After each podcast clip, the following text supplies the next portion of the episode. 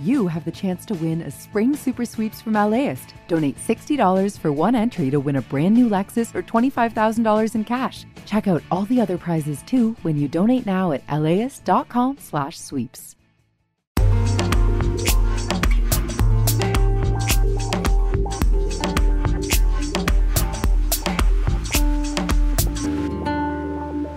LAist Studios.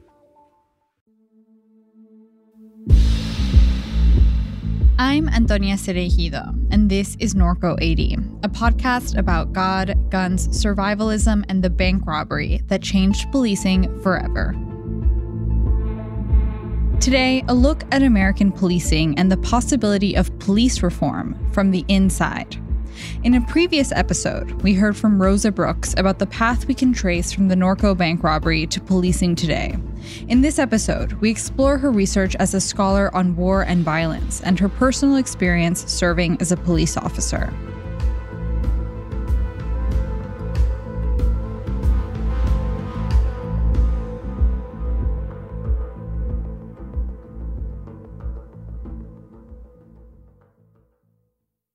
Rosa is a law professor at Georgetown University. She also recently spent four years working as a reserve police officer in Washington, D.C.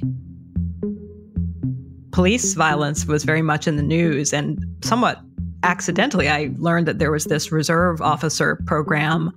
Rosa first started thinking about becoming a police officer in 2011.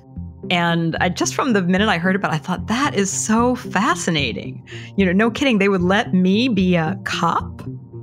A few years later, she would apply and be accepted to the academy. She served in the DC Metropolitan Police Department from 2016 to 2020. I think I went in, you know, a little bit thinking to myself, okay, these 22 year old guys can do it. Like, I'm sure I, you know, like, how hard could it be? And it was so hard. It's just so hard. She began training nights and weekends at the academy. The position was unpaid, it was like doing community service. But she would end up undergoing the same training as the full time officers, carry the same gun, and patrol the same streets. It was very surprising for a Georgetown law professor to decide to become um, a not a full time, but a, yeah. a reserve police officer. What led you to pursue that? You know, I've spent my whole career in one way or another researching and writing about how people make sense of violence. You know, what do we what do we justify? What do we condemn?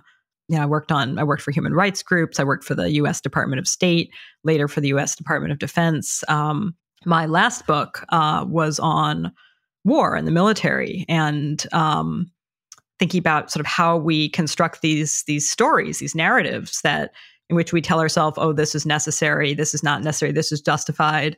I was just really, really curious um, on top of that. But but it was really driven by that sense of curiosity of, you know, here's this culture that from the outside seems so opaque and tends to get reduced to these very uh, binary stereotypes. You know, police are heroes. Um, no, police are racist brutes. And I just wanted to find out, you know, oh, so what is it like? You know what do cops learn about? How do they get trained? What you know what do they talk about when the rest of us aren't there? Um, so i guess it was just curiosity more than anything else. About a year and a half into her service she decided to write about her experience. In her book, Tangled Up in Blue Policing the American City, she ponders the way that police justify the use of force. I've always believed if you want to change a culture, you need to understand it and understanding it means understanding how the people who are inside it make sense of their world. Nobody ever thinks they're the bad guy. Most people, even as they do things that are really just horrific, are telling themselves, I have to do this, you know, they deserve it. It's better this way. It's unpleasant, but this is vital to achieving this noble end or whatever, you know, mm-hmm. that they, mm-hmm. they have a story that they tell themselves. And that for any of us to kind of sit back and say, well, I would never be one of those people who does X or Y. All the evidence of history and social science says, uh uh-uh, uh almost all of us would do almost anything, no matter how horrific, given the right situational pressures. And Therefore, if you've got something, you know, like policing, where you say, how can it be possible that these police do these terrible things and they, that there's racism and that they shoot people and this terrible, terrible, terrible, that that's not enough to understand it or change it. You know, you have to be able to understand what are the stories that cops tell each other? What are the stories that they get told when they're being trained that lead them to think, for the most part, we have to do it this way. This is the right thing to do. And and that you have to understand that. And the only way to understand that is to try to get inside that world as much as you can.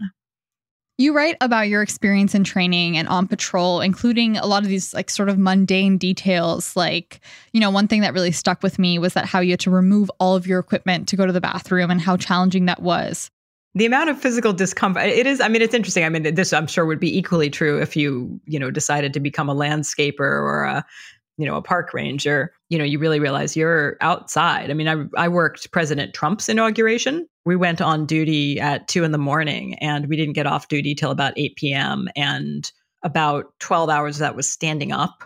And you know it made me also understand why just standing is a form of torture you know that literally like your legs would swell and you know standing there with your heavy equipment on it hurts. It really did uh it was very humbling and gave me a tremendous amount of respect for what we ask of police officers you know that that you have to know the criminal code. So you know what the right charges are and to put on your report you have to know how to write the report. You have to know how to put handcuffs on somebody in the right way. You have to know the procedure for booking somebody you know all this kind of minutia mm-hmm. and at the same time you have to be handling people who are often really upset really angry really frightened really hurt. You know was just kind of in awe of them and some of them were very young and it just made me realize this is really hard to do well. If I had stuck with for another 10 years, maybe I would have gotten good as good as some of them, but I'm I'm not actually even sure that I would have. Rosa on the militarization of the police when we return. We'll be right back.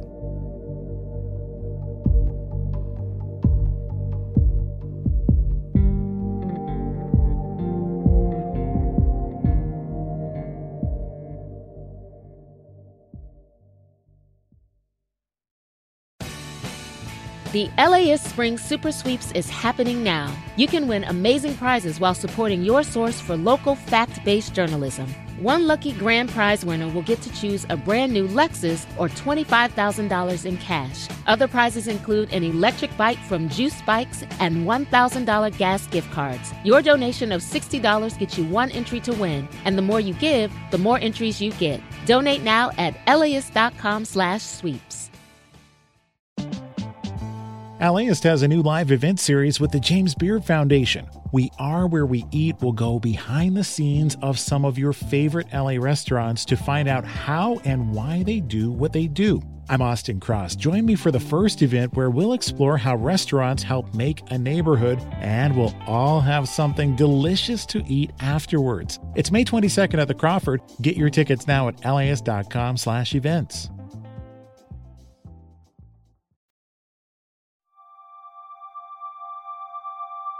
We're back. Rosa Brooks is a scholar of war and violence, and in the past has studied the role of the military in unexpected places in society. So I wanted to ask her about the specific way she saw militarization woven into the fabric of American policing, from her perspective as a scholar and as a former officer. In this story, I had a lot of officers, it's now 40 years later, tell me you know, I wish I could have killed those men. Or they would describe the scene as a fog of war. So I'm I'm really interested in this idea that it's not just the equipment yet, but there's like a culture of militarization. There are all kinds of ways in which policing and police organizations are are paramilitary. You know, from the fact that police academies uh, have recruits wear uniforms and do drill in formation and do push ups. They're a lot like military boot camps in mm-hmm. certain respects. To the fact, you know, the the the military rank structure in police departments, the emphasis on chain of command. You know, here in DC, it's routine for more senior police officers to, if they're sending out an email or giving a talk, to to address their remarks to troops, you know, uh, and refer to police officers as troops. And and that kind of military metaphor, it's a battle out there. It's a you know it's uh, it's a war zone out there. Are are constantly used. Mm-hmm. And I do think that those metaphors have an effect on people in terms of even though you also as a police officer throughout your training and and afterwards you constantly are are told uh, we're here to work with the community to protect the community to have good relationships with community and that rhetoric and that commitment which i think is honest but it sits very uneasily with all of the rhetorical emphasis on war zone which tends to push you away from a we work collaboratively with the community and towards a you know the community are the bad guys uh, the community are the people committing crimes the community are the people trying to kill us. And and those those two ideas sit very uneasily together in your book, you include this chilling statistic that American law enforcement kills 64 times more civilians than law enforcement in the UK, adjusting for population. What role do you think militarization plays in that statistic? You know, it's it's really hard to know, um, and I'm a little bit inclined to think that on the one hand, the focus on military equipment can be a little bit of a red herring mm-hmm. because it makes us sort of get fixated on the the optics, and the optics are bad. No, no, no denying it. Right, police officers in tanks facing down protesters, for instance, but but I I think that most of the the sort of deeper causes of high levels of police violence uh, in the US are deeper, much, much deeper than that. That being said, there have been a couple of recent studies that do suggest that those police departments that have made greater use of the federal programs that provide surplus military equipment to police departments have had higher use of force rates in general. But it's it's it's really squishy, and I do think that gets lost in these discussions. The vast majority of police officers will never fire their weapon except on the range to practice or requalify. According to a survey done by the Pew Research Center, about a quarter of officers say they have ever fired their weapon on the job. Two things are true at once. One is that America has a shockingly high rate of police killings, and the other is that the overwhelming majority of police officers will never be involved in any shooting at all and will never fire their gun and will never even point their gun at someone. And I think we we need to sort of acknowledge both that there is a culture that can lead a small minority of officers, but still too many to be a little trigger happy, uh, while acknowledging that the vast majority of cops don't do that. So, as you point out, these situations in which officers fire their weapons are pretty rare, but it does feel like there's a lot of fear from officers about needing to be ready for these kinds of scenarios. I mean, I think that it is, it would be a fair statement to say that Americans in general are very bad at thinking about risk and statistical risk and probabilities, and that we tend to overreact. Um, you know, when something horrific happens, um, we tend to assume that it's going to be happening much more frequently than it necessarily will end up happening. And I and I think we see that in terms of school shootings too, for instance. You know, that they're they happen much, much, much more often in this country than in any other country. They're absolutely horrific. But at the same time, statistically, the odds that any given child or school will be involved in a school shooting are still extremely low, and yet American public schools, uh, you know, it is now routine for them to have metal detectors and you know armed police officers at the doors. If there's a school shooting in a school that doesn't have security and doesn't have metal detectors, everybody says, "How could you leave that school so unprotected?" On the other hand, there are there are real costs in having our children go to schools that increasingly resemble armed encampments that comes with costs too. And I think the same is true for policing. When we return, the conversations that police are or aren't having about the future of policing. We'll be right back.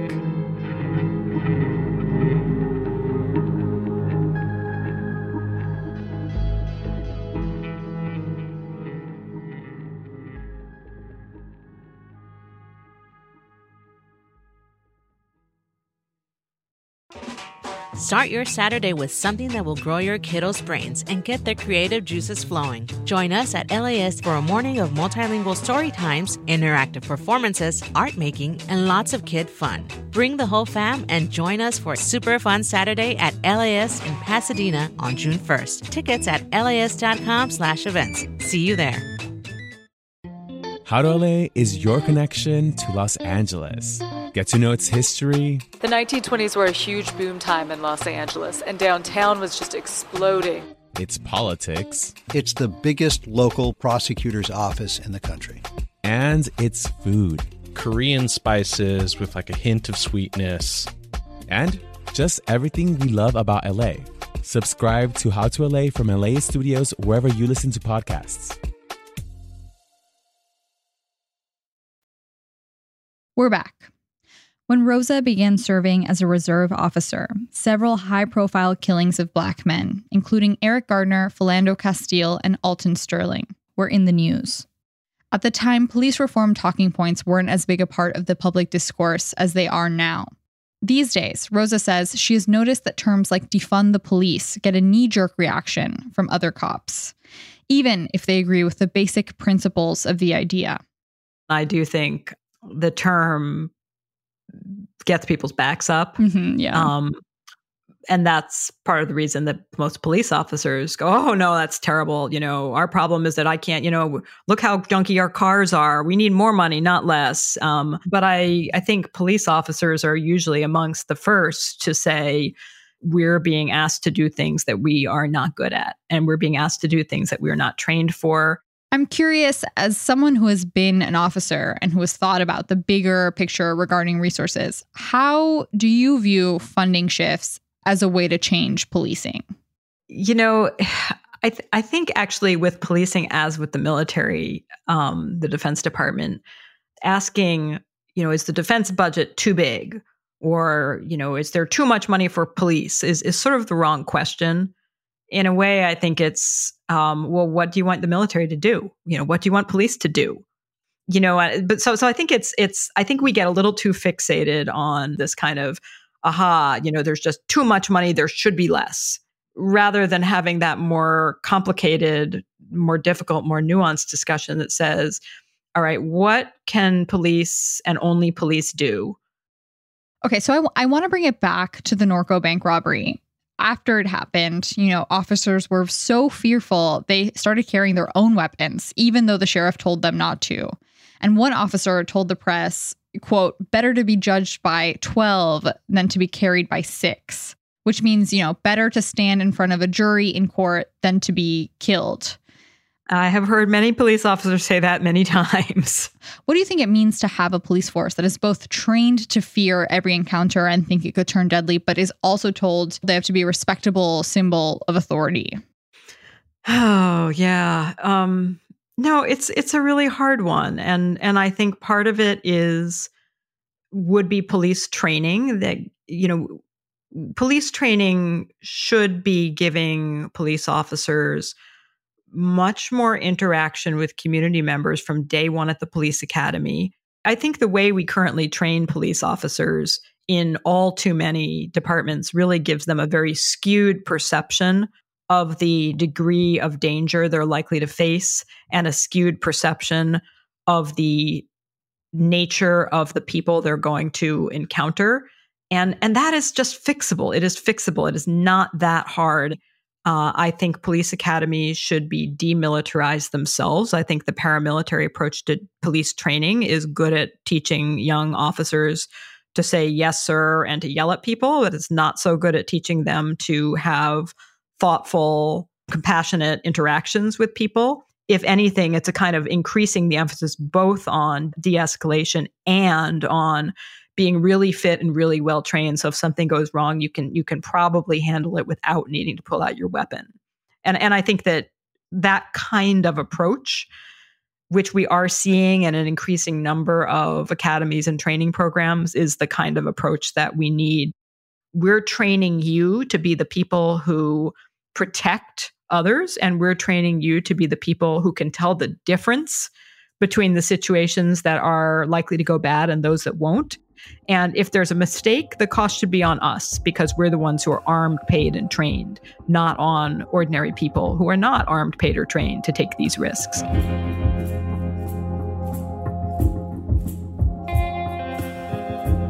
While Rosa critiques the militarization of police, she does suggest that policing could learn from some aspects of the military in the way that officers view the risks that come with the job.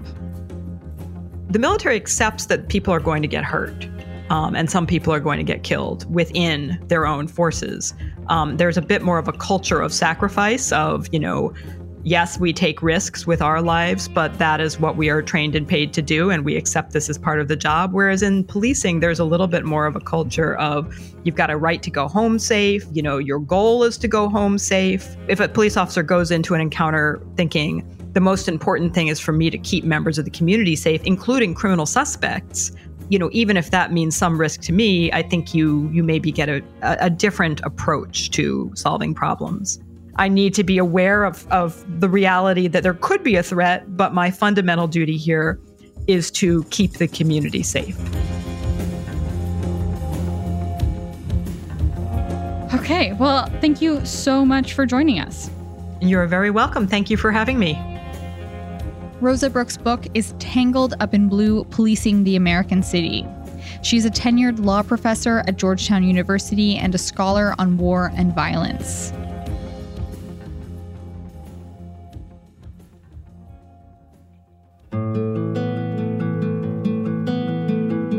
This episode of Norco 80 was hosted by me, Antonia Cereijido, and written and produced by Sofia Paliza Carr. The show is a production of LAist Studios in collaboration with Futuro Studios. Leo G is the executive producer for LAist Studios. Marlon Bishop is the executive producer for Futuro Studios. Audrey Quinn is our editor. Joaquin Kotler is our associate producer. Juan Diego Ramirez is our production assistant. Maria Alexa Kavanaugh is our intern. Fact checking by Amy Tardif. Our engineers are Stephanie LeBeau and Elishaba Itu. Original music by Zach Robinson. This podcast is based on the book Norco 80 by Peter Houlahan. Our website is designed by Andy Cheatwood and the digital and marketing teams at LAist Studios. The marketing team of LAist Studios created our branding. Thanks to the team at LAist Studios, including Kristen Hayford, Taylor Kaufman, Kristen Muller, and Leo G. If you want to hear more Norco 80, please follow or subscribe to the podcast on Apple Podcasts, Spotify, NPR One, the iHeart app, or wherever you get your podcasts. And don't forget to rate and review the show.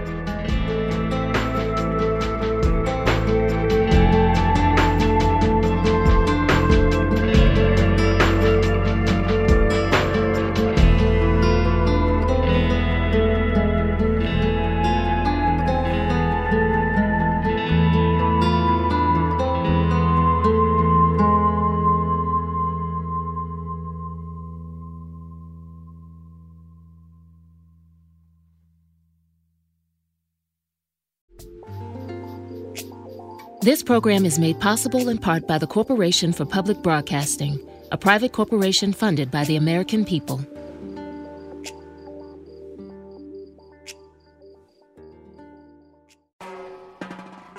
Hi, I'm Tracy Thomas, host of One for the Books, and we are back for another round. This is clearly an NPR audience. yeah, I think they're so smart. Just, what the hell? My guests this time are actor Vella Lovell and author Amanda Montell, whose new book, The Age of Magical Overthinking, is out now. Join us on May 15th at the Crawford Family Forum for book talk, trivia, and hot takes. Tickets can be found at laist.com slash events. As a farmer's son from a desert region in California, J.B. Hamby thinks a lot about water. I spent a lot of time digging up history, particularly about water, which is the origins of the Imperial Valley. How this 28 year old became the youngest lead negotiator on the Colorado River ever, and how he could shape the most consequential negotiations to date. Listen to Imperfect Paradise, the Gen Z Water Dealmaker, wherever you get podcasts.